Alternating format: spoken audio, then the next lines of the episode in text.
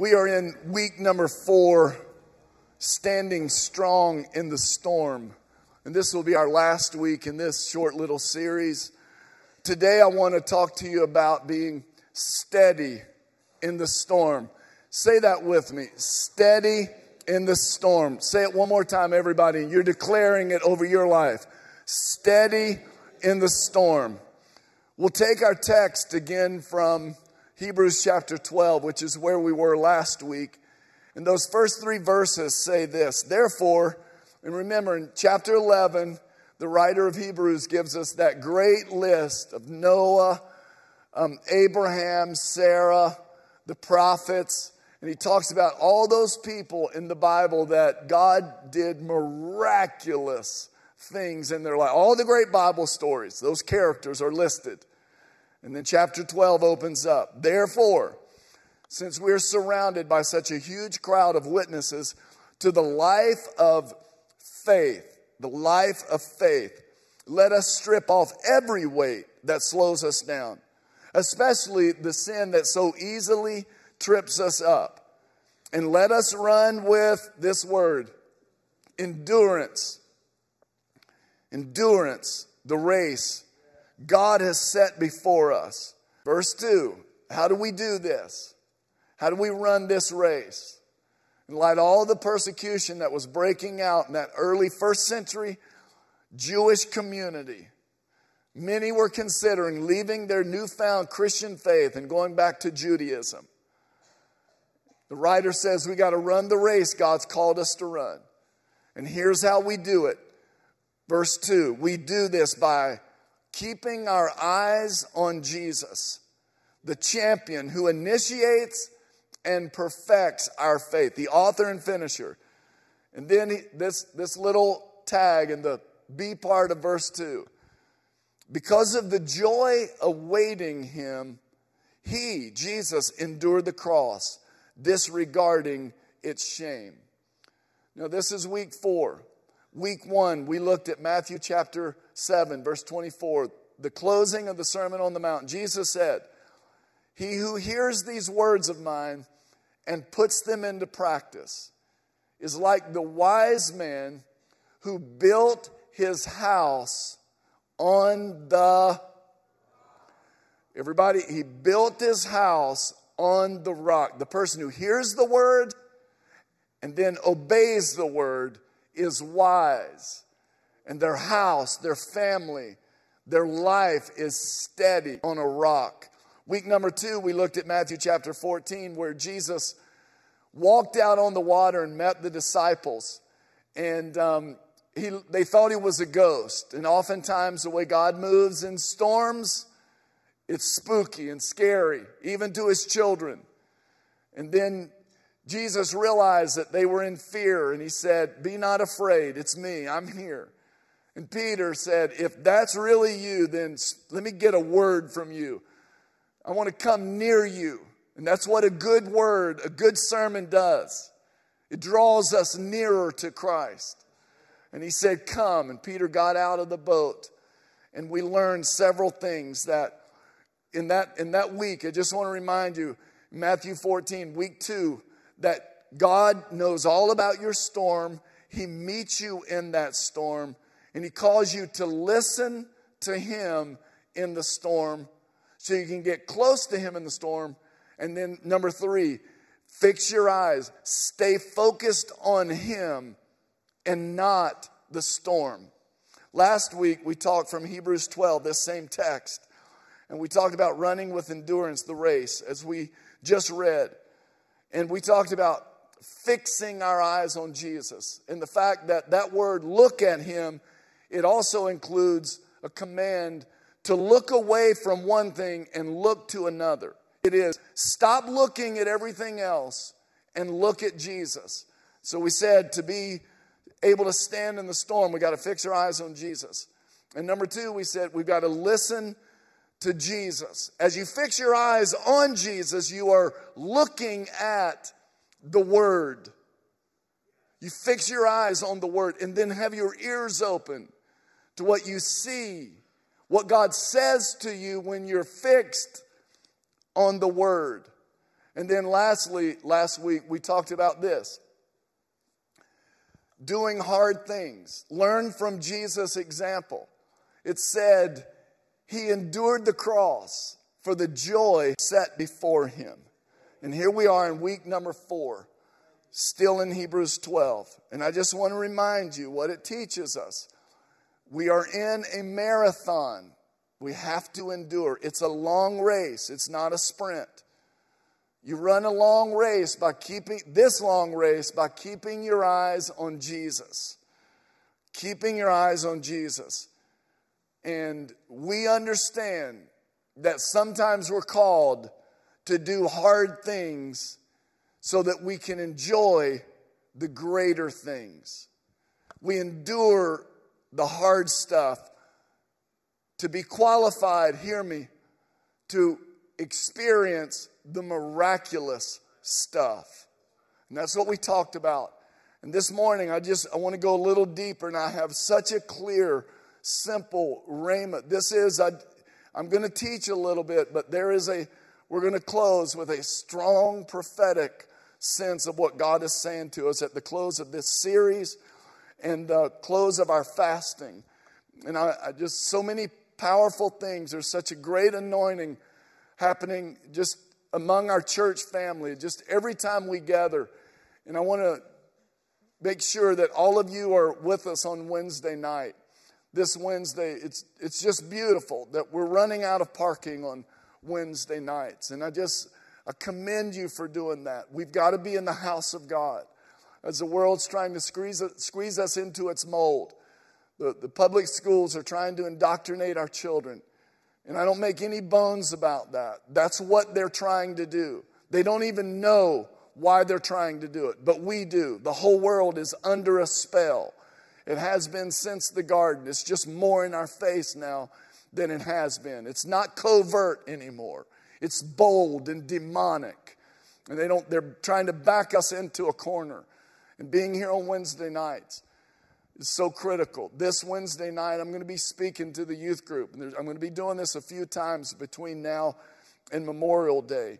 And I feel really strongly about me spending time with them and those adult volunteers in support of Pastor Ben because God's, we're not going to let them just try and survive this thing without some extra help. And I'm thankful for Pastor Ben and all of those volunteers. But as the pastor, I feel like God would have me to impart some stuff to them. And so I'm going to be doing that. And then I just, Pastor Carter Conlon, if you don't know him, I cannot beg you enough Please be here next Saturday from 9 to 12. We'll be doing a prayer summit. He'll be teaching two different sessions. This is a world class, amazing spiritual leader. And I beg you, next Saturday is typically when we do our monthly Ironman breakfast. We have foregone that this month because we want all men to be with us for that prayer summit. And I, I just, I beg you, and you high schoolers, and middle schoolers. I beg all of you to be here. Jesus said, My house, my Father's house, will be called a house of prayer. What sweet Judith and Banks were talking about is not anything that's been done by might or power. It's not, as Banks said, it's not me or Pastor Munn or Pastor Arvel. It is in response to prayer. And if I could, I'd twist your arm, beg you, manipulate you, do whatever I can to get you here as we keep our focus on prayer. That's this Saturday. And um, it's miraculous that we're able to get him, a little church like ours. But God spoke to him about coming here. This is the guy who took over for David Wilkerson. He's no lightweight, he's a Canadian. God's done a great work in his life. And the Lord spoke to me that he would be as the, listen, as the angels came and attended to Jesus at the end of his fast, Carter Conlon is coming as an angel, a messenger from the Lord, is what the word angel means. And he's going to breathe, bring a, an impartation for a greater call of the ministry of prayer in this church. And I, I beg you, if you can be here, please be here. Now, it's a marathon. I've run a marathon before. I ran one, 1999. I'm a long, I still run long distance, but um, I've only run one marathon because it nearly killed me. And I know some of you guys, I know Trudy, she runs like a marathon a week or something, or sometimes two in one day, stuff like that. Dr. Trudy Simmons, the Christian view. She has a different Christian view than I have, but God is, uh, I'm sure she could take the microphone and talk to you about the difference in a sprint and a marathon. For me, at mile 23, I, I, had, I got a stress fracture. And we had raised money for our church and our ministry, and there was money for every mile that I ran. And when, that, when I got that stress fracture, third, I'd never had a broken bone in my body. In my third metatarsal on my right foot, I could barely put any weight on it, but there was money on the line. And so I finished all 26.2 miles. And I'll tell you, a marathon is different. I'd run another marathon, but just training for them. You got to run 17 miles, you got to run 20 mile training, get up to 21, or depending on what training regimen you take, 22 miles a few times in preparation. Candace will tell you, she's like, no, no more marathons. Go back to playing golf. At least when you came off the golf course, you were refreshed. You come off a 21 mile run and you're like dead. You know, so no more marathons. The whole family paid the price. And this is a marathon. So we've got to learn how to endure. And long distance athletes can talk to you about, man, you, you got to pace yourself. You've got to eat the right stuff. Dehydration can kill you. And it's amazing what happens in a marathon. Brothers and sisters, this is not a sprint. This is not mid middle distance. It's not an 800 meter, it's a marathon. And so we approach it. Therefore, we don't have an option. Well, I'll run 50, 50 meters. Then I'll run, if I get a break in the Lord and have a little personal renewal and I'm better, I'll run 50 more. No, we have to learn to endure. We have to learn to endure. The second thing our text tells us listen to me keep your eyes on Jesus. And I want to encourage everybody don't keep your eyes on your friends. Don't keep your eyes on the Republican Party or Democratic Party.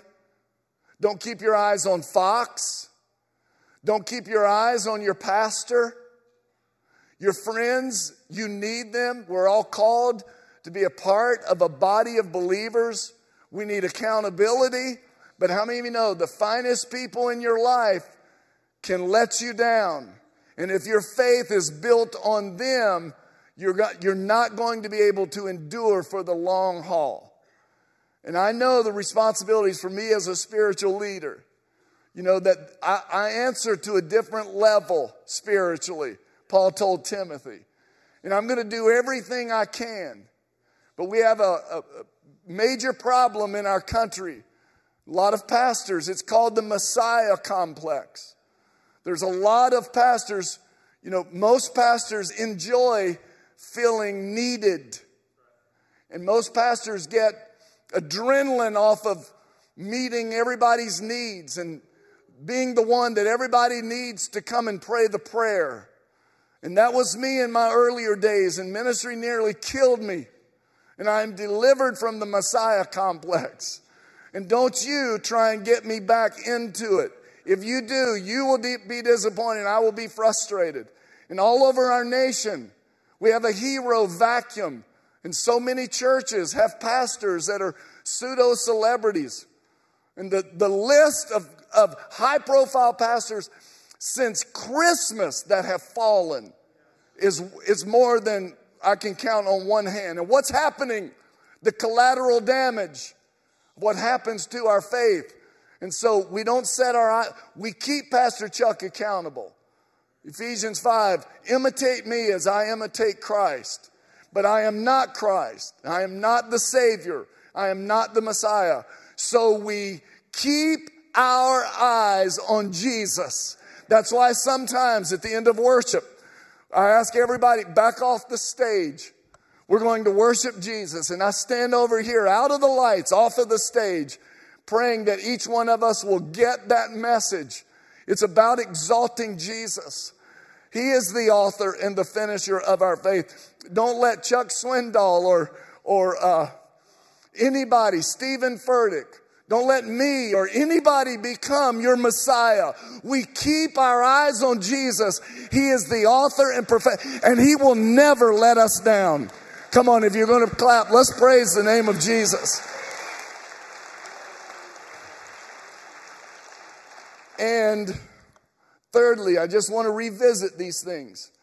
We, we commit and understand that Christianity one of the things I pray for my children that they'll know the power of prayer, the truth of your word, pleasure of your will, the joy of sacrifice. Christianity is about taking up a cross. And, brothers and sisters, I want to encourage everybody. I'm going to stretch you at this church. We're going to do the hard stuff with a smile on our face. Can I get a witness? Because it's worth it. It's what we're called to do. And we walk in the spirit and not the flesh. So we don't think of ways to keep our flesh happy and comfortable. We do that stuff that our flesh doesn't want to do because it's worth it. So we deny our flesh. We take up our cross and we become the kind of people that walk in intimacy with the Lord, willing to do the hard stuff with a smile on our face for the joy that's set before us because we begin to experience heaven on earth. We begin to experience the supernatural. And I call you to that. Don't just, man, that Pastor Chuck, he, he's high octane. I like that. No, you need to be high octane. You need to deny yourself, take up your cross, and begin to walk in intimacy. And before you know it, you'll start seeing the supernatural happening, happening around you. Your prayers will start being answered. I was listening, it's taking a guy like Jordan Peterson right now. I listened to his most recent deal last night. He said, I'm no longer an atheist. This guy has tens of millions of, he's become like a cultural prophet with tears in his eyes. He said, if you Christians, if we begin to take this seriously, we will go, wow, we've got to save our friends from hell. And number two, he would say, he, Jordan Peterson, he said, I don't think Christians realize how amazing their God is. If you could walk in intimacy for 20 minutes, you would never want another drug. You would, you would gladly go, I'm not giving in to my flesh. I want Jesus. And you'll begin to see the supernatural. Listen to me. There's not one person in this room, including this one, that has even touched in their imagination the beauty of all that God has for us. Not one person in here, but His Word keeps calling us to it. Are y'all out there this morning? And so we do the hard stuff because that's what the Word tells us to do. And then you get the joy, what the Word promises it will deliver. Now, this morning, I want to, speaking of storms, I want us to take a look at what I think is the central character in the New Testament for becoming who they were supposed to be Peter, the rock, Cephas. In Greek, Petra, Aramaic, Cephas. It means the rock. And we're going to take a look at his, his character and we're going to see some things that are amazing for us. And the first is this. Remember, John, everybody look right here. John sees Jesus. John the Baptist sees Jesus. And he says, Behold, this is a big word. Pay attention. Red letter day. Ding, ding, ding, ding. Everybody focus. There's the Lamb of God. He takes away the sins of the world. Something happened. Two of John's disciples beheld Jesus, and they left John the Baptist and went and followed Jesus. One of them was Andrew. And the Bible says they stayed with him for about four hours. And Jesus asked, What do you want? They said, We want to be with you. And they stayed with him through that night. The next morning, Andrew wakes up, and we see in John chapter 4, uh, chapter 1, verse 41. So this is the scene. This is the brother of Peter, Simon. And here's what he says Andrew went to find his brother. How many of you, when, when, you, when you get one night with Jesus, you experience intimacy, you want to go get your family, you want to go get your friends and tell them, y'all are not out there this morning. Then you need to get with Jesus because when it happens, you want everybody to experience what you've experienced. Andrew went to find his brother Simon and told him, We found the Messiah, which means Christ. Then Andrew brought Simon to meet Jesus. Please get this picture. Looking intently at Simon, Jesus said, Your name is Simon, son of John. This is, this is not, hey man, you're Simon. I know your dad, John. You're going to be a rock. This is Jesus. I don't have time to break down the Greek. This is Jesus. Have you ever had someone look through you and you're like, your spirit is speaking to my that I'm, I'm uncomfortable. Back up. Jesus, you're Simon, son of John. The word means, Simon means he has heard. Jesus, you've heard. You've been told. How many of you have a kid? Their name is Simon. You've told them over and over and over. It hadn't registered yet, but you've told them. And he goes, You're the son of John.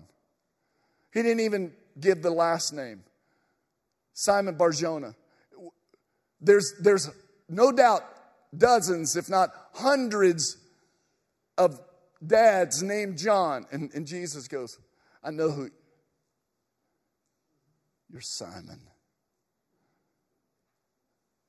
son of John. But you're going to be Petra. I'm not even, I'm looking at my wife because I think I only want to look at her. I don't want to look at another man right now this way or a woman. You will be a rock. Peter, we read that. Peter had that registered on his hard drive. But you will be called. Did you? We have one of our sons' name is William Stone Ramsey. We call him Stone. His, his car tag is Boulder. And, and we've told him he's named after her grandfather, the father of 27 natural children. And we go, Stone, if you don't name your first son William Stone Jr., I don't even know. You're sick to that's the coolest name ever. Stone. And we that's her mother's maiden name, Stone. And we love that. And so we're going to, all of our children have names that mean something in our family because names are important. And Jesus said, Your parents named you Simon, but I'm, I'm going to rename you Petra. And you got to understand the qualities of a, the, the traits of a rock. This isn't a pebble. This isn't a, a little rock. This is a boulder, Jesus. You're going to be hard, reliable, immovable, foundational. That's what Jesus was saying. Are y'all picking up what I'm putting down? Jesus, do you not know who you Oh, I know who I'm speaking to. And I know what we're getting ready to go through with this knucklehead. Simon Peter is the favorite character in the Bible for many of us because we so relate to him. He has one great day and he's the star of the show, the role model. And then the next, he's the goat, not the greatest of all time. He is the embarrassing goat. And we relate to that. How many of you have great days where you are like Jesus Jr.? And then you have moments the next morning you are Lucifer reincarnated. You know what I'm saying? and you're like, and, and it's inter- internally, it's hard to deal with. And we relate to Simon Peter. We see the process in his life of how one, listen, it becomes steady and strong. We see that process of how a person can go from distracted to focused and stable and a real legitimate disciple. You may feel this morning a little less about your ability to ever be what I'm talking about. There are people here who go, I don't know if I'll ever be steady, strong, focused, especially during stormy times, Pastor Chuck. Hear what God says to you this morning. Take a look at Simon, who becomes Petra. Everyone loves Simon Peter. One of those great moments is in Matthew 16 when Jesus says, and it's the pinnacle of the Gospel of Matthew. It's the point where, okay, the moment of truth. And he says to everybody, to the disciples, Who do people say I am? And they say, uh, Some think you're John the Baptist or Elijah, one of the prophets. And then Jesus gets personal, one of those, he looks intently. Maybe he caught Peter's eyes again. He said, But who do you say I am? And Peter blurted it out. You're the Christ, the Son of the living God. Listen, what does Peter what does Jesus say? Flesh and blood has not helped you figure your Sunday school teacher didn't help you figure that out. And then he says, Thou art Peter. Oh. I said you're Simon, but you will be Peter. That's a sign of Petra. Matthew 16, verse 16. Seven verses later, Jesus says, Listen, they're getting ready to come and arrest me, and they're going to take me and try me, and then they're going to crucify me. And Petra goes, Oh, no, they're not. I'll step in the way. I'll go to prison for you. No way. We're not going to, that'll mess up the whole. No, stop talking like that, Jesus. And Jesus said, Get behind me, not Petra, Satan. You're, you're more concerned with the things of man than the things of God. Now, how many of us, oftentimes, that's like 90% of the time for me, I'll just confess. I'm more concerned, I look at it more from an earthly standpoint than a godly standpoint. Anybody relate with Simon Peter right here? Jesus, but you said he'd be a rock. He's often speaking before he thinks. He's impetuous. Yeah, he gets out of the boat and walks on waters, but he takes his eye off of Jesus. He's the star and then he's the goat. But at least he had faith to get out. Then Judas brings the soldiers to betray Jesus. And, and Peter can see what's getting ready. There, this is a hostile crowd. And Judah betrays, Judah, Judas betrays him. And Peter does what me and you would have done. We pulled out our sword, we just start swinging and chops one of the ears off.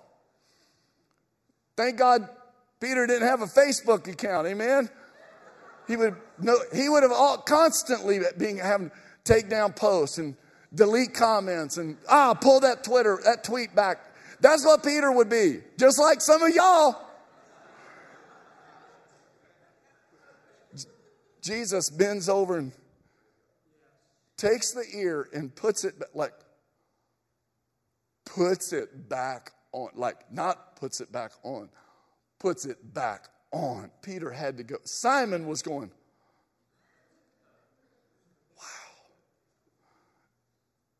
Jesus is washing the disciples' feet.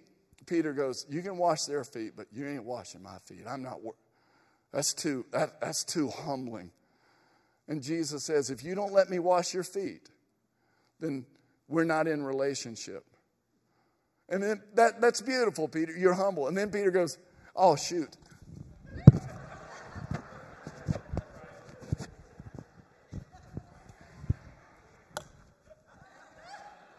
no, I'm going to stop right there. Then wash my whole body. Jesus says, Your whole body, you're missing the point. My word, I've already washed your body, your mind. I'm setting you an example by being a servant. Peter, you got to love him. He's the guy who puts. He's got a two foot putt, and he, he hits it right over the hole.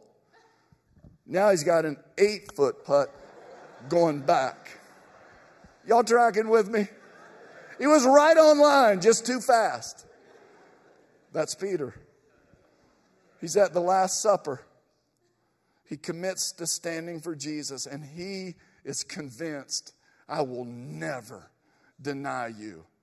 And that night, he's having a moment like you and I have.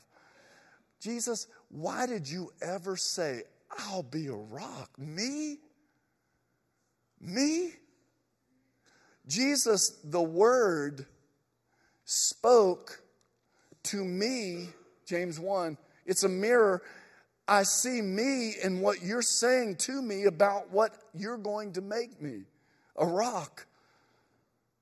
On Resurrection Sunday, he hears a rumor that Jesus' body is no longer in the tomb, but it's a, it's a sketchy woman, Mary Magdalene, who said, Hey, I went to the garden and he's not. What did Peter do? John, let's go. We're not going to take her word, but that's too big of a rumor to just ignore it. And they go. And John runs ahead, and Peter gets there, and he realizes. He, they, Peter goes first, and John was writing the gospel. This is the Bible is so awesome and so real and divine. The John in his gospel keeps referring to him like Daryl Honeycutt and the disciple that Jesus loved, me, said, and John, instead of saying, I outran Peter, he says, the disciple that Jesus loved beat Peter there. But Peter got there and went in. Then John went in, and they discovered that the tomb was empty. During the transfiguration with Peter, James, and John, Jesus takes them up on the mountain. And you'll remember, this is so you and me. There's Elijah, Moses, and Jesus. And what does Peter say? This is awesome. That's what he said. He says, Lord, comma. This is a moment of revelation. Lord, comma. It is good that we're here. This read your Bible, it says it. And then he says, if you want, I'll build us a church. We can stay right here. Let's let's monumentalize this place. Y'all getting what I'm saying? Jesus like, forget those other nine. It's this is heaven. This is Simon. On the day of Pentecost, though, Peter takes the microphone and preaches like a man from another world because he was. He had just been freshly baptized in the power of the Holy Spirit. How did this happen? Well, it started with the first time he saw Jesus. Or better yet, the first time Jesus saw him. Prophetically, please listen carefully. I'm dropping some nuggets. Prophetically, Jesus called out Simon's greatness because that's what the word does.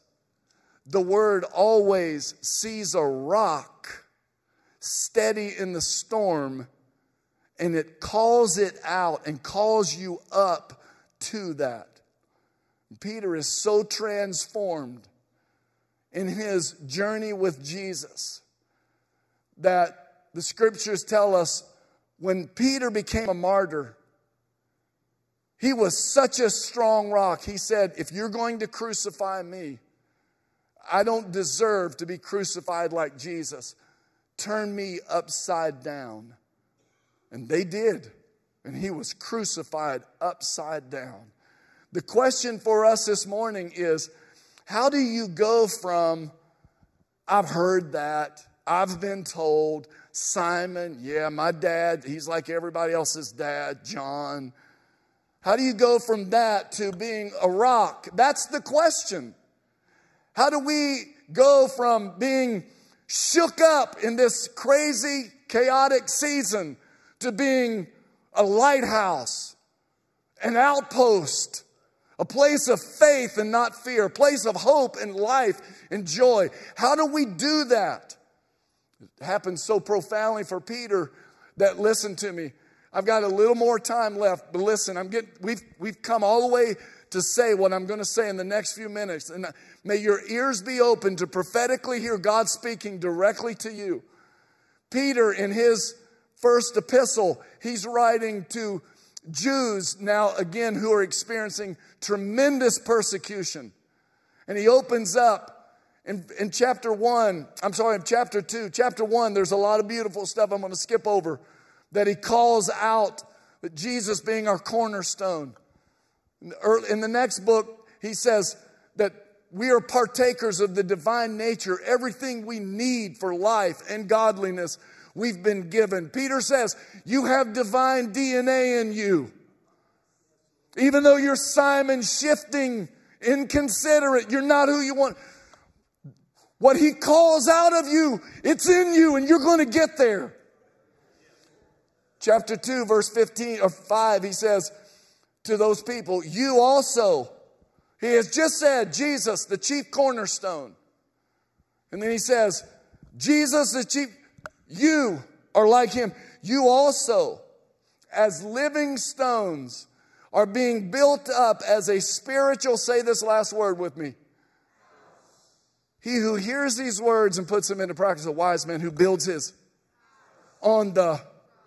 And Peter's now saying, like Jesus, you, living stones, are being built.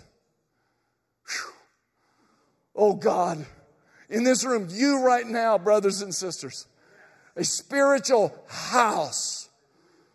Revelation chapter 3, God calls out, and what we see, Jack Hayford calls it the pillar principle. The Peter principle in corporate America is when that man or woman rises to a level that they're not qualified for, and the job is too great for them, but they get the pay, the title, the corner office, the position. And then the pillar principle is just the opposite.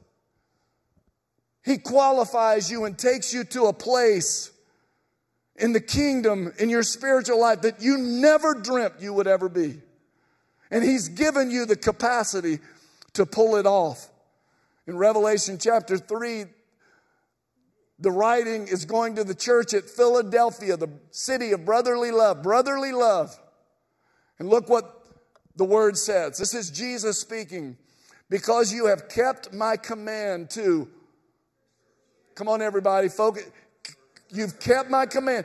You're enduring. You're overcoming. You're persevering. Because you did that, I also will keep you from the hour of trial which shall come upon the whole world to test those who dwell on the earth. Are y'all picking up? Listen, are you, how many of you got your prophetic, even not shoulders up only this morning, but your head and your heart are going, Speak to me, Jesus. Speak to me, Word of God. This is what the Word says. Because you kept the command to persevere, I will keep you from the hour of trial which shall come upon the whole world to test those. Verse 11, Behold, I come quickly. Now look at verse 12. He who overcomes, I will make him or her a pillar in the temple of my God. And he shall not be shifting, unpredictable, in and out. He shall go out no more. He who overcomes. How many of you are going to overcome if it kills you? And it's going to. Jesus says, I will make him or her a pillar, and they will not go in and out anymore. He who overcomes speaks to he who walks in faith. I will make speaks to, listen, everybody, look, this takes us all the way back to Genesis 12, where God says, Abraham, I will make your name great. I will make you into nations. This is God saying, if you walk with me, I will do the creative work. Not, oh, that's cute. That's so creative. No, I will create you into nations. I will make your, your name great. Speaking of character, when we, when we see here, he who overcomes through faith, we're going to overcome. And I say, I call it out in this church. We're going to overcome. I don't know what's coming, but I know we're going to overcome it. We're going to come up over it. Can somebody say amen? Thirdly, I will make you into a pillar in the house of God. Every one of you, you, Joanne, you, Joel, a pillar in the church, something that can hold it together, immovable can hold other people up, a pillar in the house of God. Now, Oh, Lord Jesus. I've got half a page, no, a quarter page of notes. How many of you are still listening? I'm going to say amen in just a few minutes, and you're going to have to go out and have your altar service out in the parking lot. But please get your car out of here quickly so we can get the other people in. The best picture of this is there's a series of things that happened to Peter over and over. One of the most beautiful ones is in John 20, they go to the tomb and they go, Wow, he's not here. Please listen. And they run back and tell the disciples, Peter and John. And Thomas goes, I, I don't believe it. In John chapter 20, we see this. And then Thomas isn't with them, the disciples are together, and Jesus appears. This is why you always go to church. You never know when Jesus is going to appear. And the Bible says that they were hiding because they were afraid. Watch this picture. And Jesus appears. Who is Jesus? The Word. We're hiding in fear. The Word comes forth, and the Word says to us, Peace, be still. Remember the life giving, life saving power of the Word from week one. Come. Okay.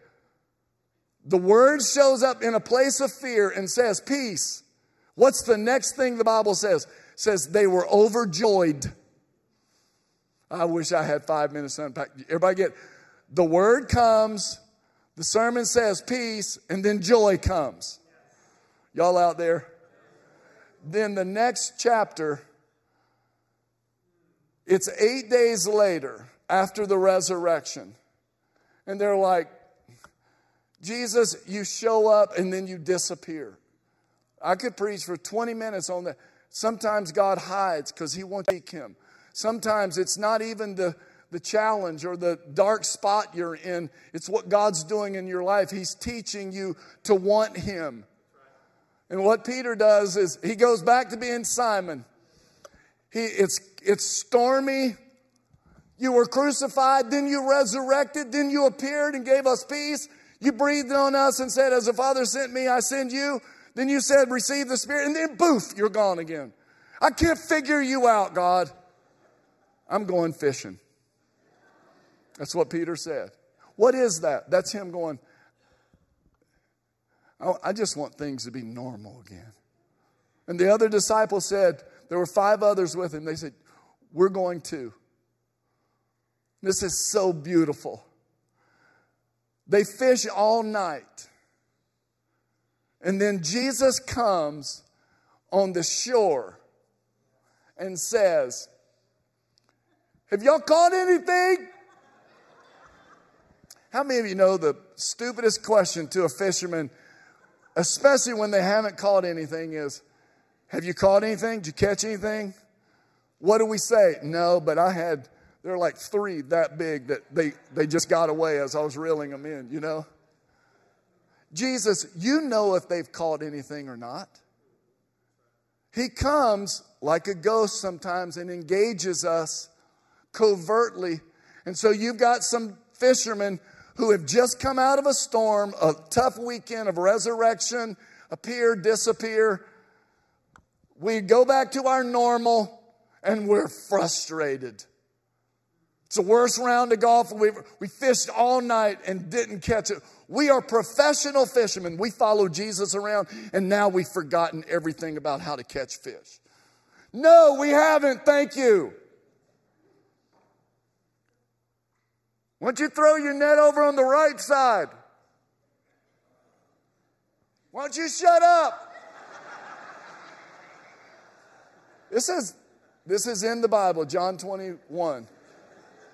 And the Bible says, I mean, I could say a whole lot about being on the left side and on the right side. And they, they threw it on the right side, and they, I said I could, but I'm not going to, and I didn't. And they threw the net over on the right side. And, and the fishermen on the boat couldn't get the net in. Here's the word to you. I wish I had 20 more minutes. I know I, have a two hour anointing. I'm sorry. But some of y'all need it. Your five minute sermonette ain't going to fix you. Wes, the Lord is speaking to you, brother. Hear me. And then one of the disciples, John, goes, Peter, that's Jesus. They had been told by him before, we fished all night. We he said, push out just a, just a little deep. You're close, but so far away. Push out just a little further. And then they had, they almost capsized. John goes, that, that's Jesus. What does Peter do? He goes, I'm, sw- you got to love this guy. I'm swimming to, y'all bring in the fish. I, here's what he's saying. His presence is more important than our catch. I'm going to be with him. And he gets over there, and what happens? Jesus is preparing the stove, the oven for the fish. They bring them in and count them 153 fish. And he he fixes them breakfast. It's times like this that Peter goes, That's the Christ. I am a rock. Here's the word. Somebody hear me. You're so close, but so far away. How wide was the boat back then? It couldn't be any more than 12 feet. Jesus is saying to you, the word is saying to you this morning, peace be still. The word is saying to you this morning, you're right over the target. And you're frustrated. Hear my voice. You're right over the target. Dude, just somebody's here this morning and your breakthrough is just across the boat. It's something you've heard. He has heard. I've been told over and over. Just take your net over on the other side and you're going to bring in a catch. And you're going to have another revelation of who Jesus is in the storm. And in your frustrated, chaotic, dark storm, He is making some of you a pillar in the church. Ministry is going to be built in you and on you. It's that kind of faith.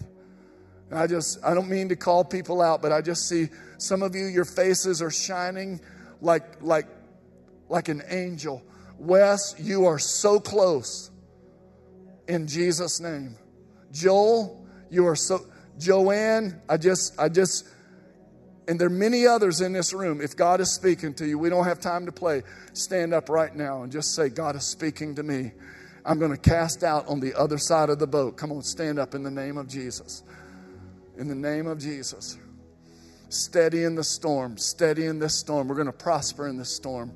We're going to bring in a catch in this storm in the name of Jesus. And Father, we thank you, Lord, for your word that calls out the greatness in us, the destiny in us. Oh, I sense you, Holy Spirit, in this room. Come on, brothers and sisters, just yield yourself. Just say, I have heard, and not only am I heard, I'm going to receive and become a Petra, a Cephas, a rock, a boulder a pillar in this house, in the kingdom, in the name of Jesus. We thank you, Father. We've heard your word. We're going to put them into practice. We're right over the, we're so close, but yet so far. But when we hear your word, that so far away brings in the harvest that transforms us in the name of Jesus. Is Pastor Munn in this service? I'm not sure if he's here yet. I, I have a, he'll probably be in the next service we hear all this talk about what God's done in the last four or five years. Let me tell you, somebody named Don Munn for 34 years overcame and endured and carried the baton and finished his race. And here we stand because he overcame. Are y'all out there? And God has made him. All of this is because through his ministry, God kept this place together. And we honor that. And his ceiling becomes our floor, and my floor will become his and your ceiling. Are y'all out there in the name of Jesus? Come on, I, I got to let you go in just a second. When I do, you got to get out of here. But just lift your hands right here. Father, in the name of Jesus, I call out every Petra, every rock, every Cephas, every boulder. Some of us have days where we're like, You're the Christ, and then we're Satan. And we've got, we're more concerned about our stuff than your stuff. But you are right now making us a pillar. And I just speak, even the ones that you, over Joel, over Joanne, over Wes, I just speak out, Father God, their closeness right over the target. Their breakthrough is coming in the name of Jesus. Over every anxiety stricken, over every depression, over every heartbreak, over every person that still carries that wound and that bruise from divorce. I speak life. You're making them a pillar in the temple of our God, and we praise you for it. Come on, raise your hand if you're an overcomer right now in the name of Jesus. Just say it. I am an overcomer. I don't know what's coming, but I'm going to come up over it in the name of Jesus. May the Lord bless you and keep you. Make his face shine upon you. Be gracious unto you. May lift up his countenance on you and give you his peace. Come on, say it out loud this morning. Let's declare it. Say, I receive it. In Jesus' name. God bless you. I love you. Have a good